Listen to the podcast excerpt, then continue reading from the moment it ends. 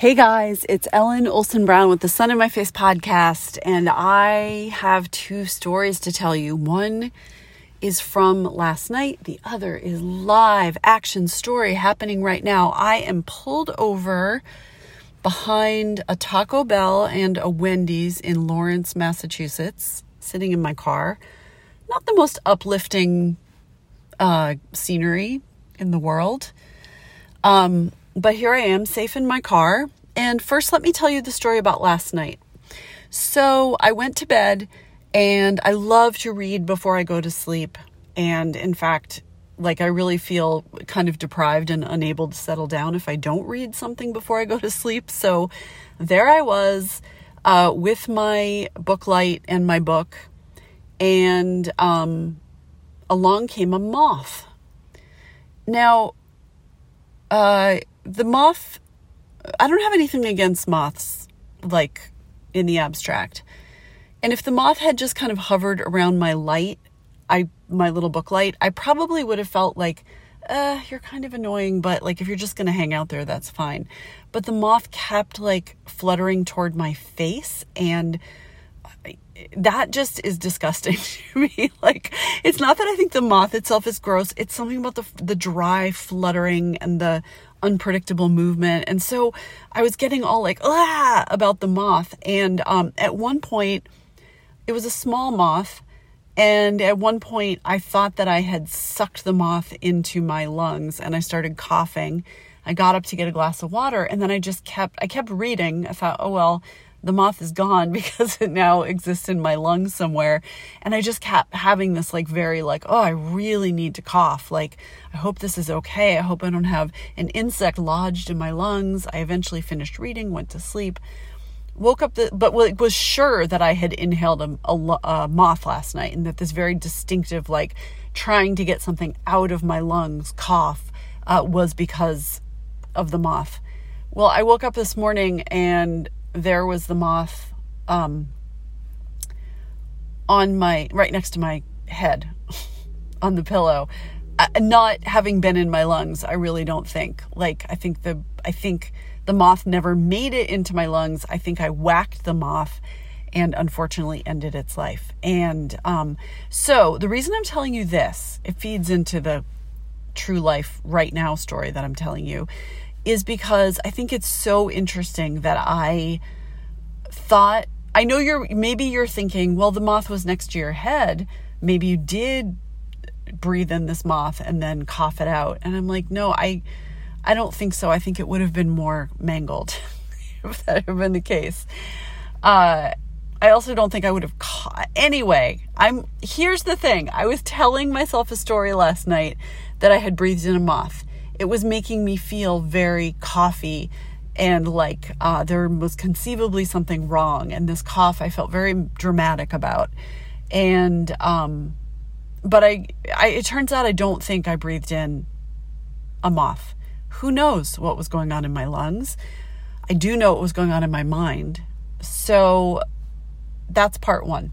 Part two is today is another day. Perhaps this is going to be the um, not Sun in My Face podcast, but the um, uh, Late for Yoga podcast. I'm driving up to New Hampshire again, which is now that it's starting to feel like maybe this is not a workable scenario long term. But I was driving up, got in my car with plenty of time to make it up to the studio. And you know that thing when you're looking at your map and first it says you're going to get there at 8:48 and then it says you're going to get there at 8:51 and then at 8:52 and then it jumps up to 8:58 and then it says you're going to get there at 9:10 and you think there is something really terrible happening on the highway and I'm not going to make it. And and as I might have told you before, they lock the door at this studio when it gets to be time for class. So it's not like you could be like, "Well, I'm so sorry, I'm late." and squeeze in. I was like, I'm really not going to make it. So then the map gave me an option to get off the highway and make it there by 8:59. And I was like, should I risk it? And I was like, all right, I'm going to give it a try. So I get off the highway and uh, it ends up that there's somebody's getting it takes me like through these back roads And it turned out that somebody was getting like their driveway paved and the construction trucks were getting offloaded from the truck and so traffic was backed up and there was a, you know more traffic because people had gotten off the highway probably exactly like I had. So that ate up all the time. And then it said I was going to get there at 904 and that just does not work. And so I kept like being like well maybe I'll get there maybe maybe maybe maybe maybe but I did all the back roads and by the time I got back on the highway past the traffic snarl um it it was better than 920 which was what the other time was at but this, it was still 904 904 and i was like it's just not going to work. So what i would like to tell you is that i was like very philosophical and i was just like it's okay. That's just the way it is. Will i be charged for missing the class? Probably I can just go home. I have extra time now. That's the way it goes. Sometimes things go your way, sometimes it, they don't. I wish I could tell you that that was how I handled it, but I just started feeling awful like angry, sick to my stomach, like, oh, I really wanted to go to that class.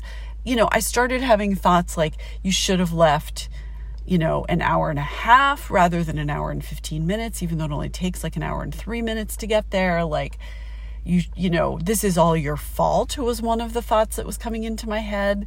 Also like you know of course this happened this always happens. Neither of those things is true but i was really believing them. Like huge. Like you know either getting mad at myself or feeling like total self-pity party ah. You know what's interesting? This happened the last time that I got stuck in traffic. Talking about it just makes me feel better. And you might not be that way. You might be a person where talking about it makes you feel worse, but talking about it and kind of realizing the ridiculousness of certain thought patterns. So here's the thing.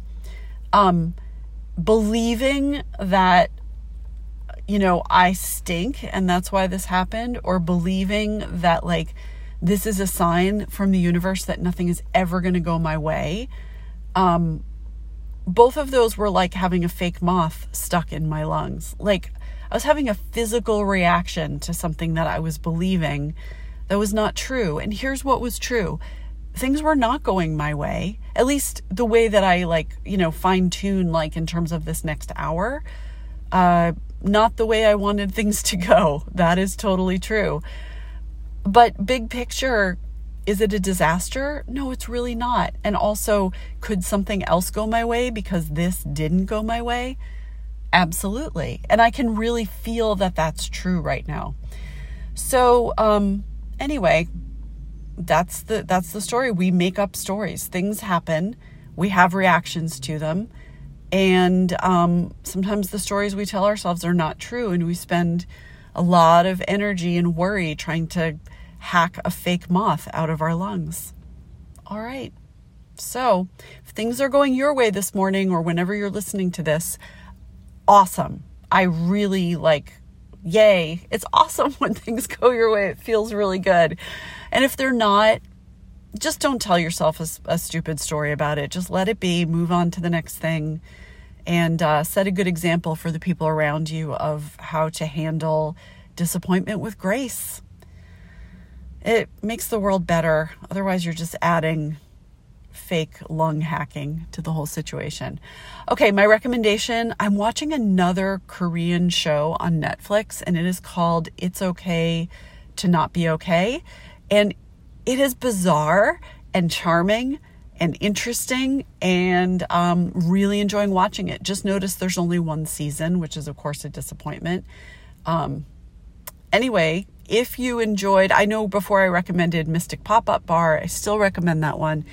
This one, totally different story, but there's this kind of uh, interesting, I don't know, like strangeness that that I don't know if it's like a Korean way of storytelling or if it just happens to be something that overlaps between these two series. But uh, it's okay to not be okay, which I guess wraps things up for this morning too. Okay, I'll talk to you soon. Bye.